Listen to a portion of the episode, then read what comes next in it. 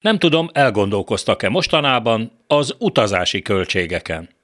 Tudják, arról beszélek, amikor valaki kiküldetésre megy vidékre vagy külföldre a vállalata vagy a magyar állam megbízásából. Ilyenkor ugye a céget vagy a kiküldő állami szervezetet a NAV ellenőrzi szigorú alapossággal, hiszen nehogy már valaki a vállalatnak vagy a magyar államnak számoljon el magáncélra felhasznált vonatjegyet, szállodát vagy éppen ebédet. Az ilyesmit hűtlenkezelésnek, költségvetési csalásnak nevezik. Ezt még egy kezdő joghallgató is tudja, nemhogy a központi nyomozó főügyészség vezetője. Vagy mégsem? Polt Péter legfőbb ügyésze rátermet beosztottja ugyanis egy mai levelében olyat talált írni Hatházi Ákos parlamenti képviselő beadványára válaszul, hogy komolyan aggódni kezdtem. A központi nyomozó főügyészségen ezek szerint vagy értelmi fogyatékosok, vagy betegesen gyáva emberek dolgoznak. Egyik sem megnyugtató opció. Az ügy háttere, hogy Hatházi Ákos hivatali visszaélés és hűtlen kezelés miatt tett feljelentést ismeretlen tettes ellen, miután a magyar kormányfő egyiptomi látogatása után a honvédségi luxusjet nem Ferihegyre, hanem egy észak-olaszországi repülőtérre ment.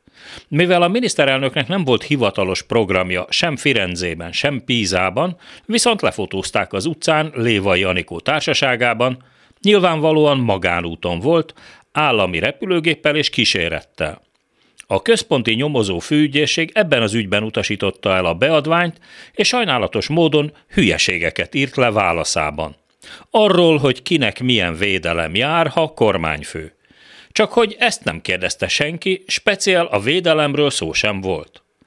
Orbán Viktor és csapata rendszeresen használja a Magyar Honvédség Dassault Falcon 7X típusú luxus business jetjeinek valamelyikét, bárhová is utazik.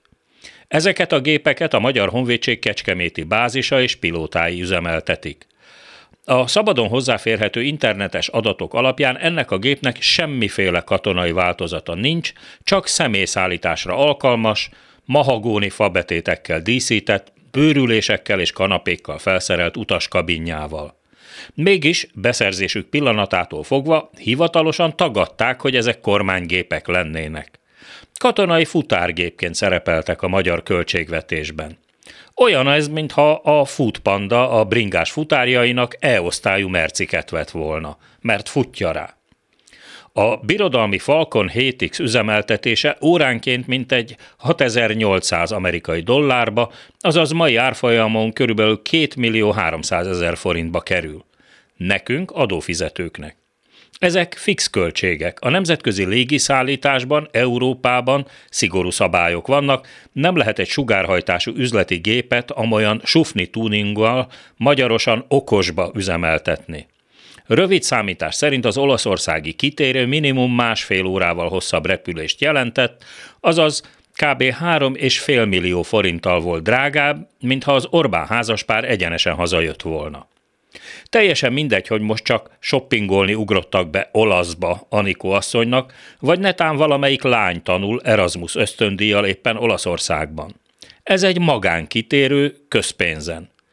Más civilizált európai országban az ilyen botrányos visszaélés után le kell, vagy inkább leszoktak mondani. Na de nálunk? Az esti gyors mikrofonjánál Hardi Mihály a hírek után azonnal kezdünk.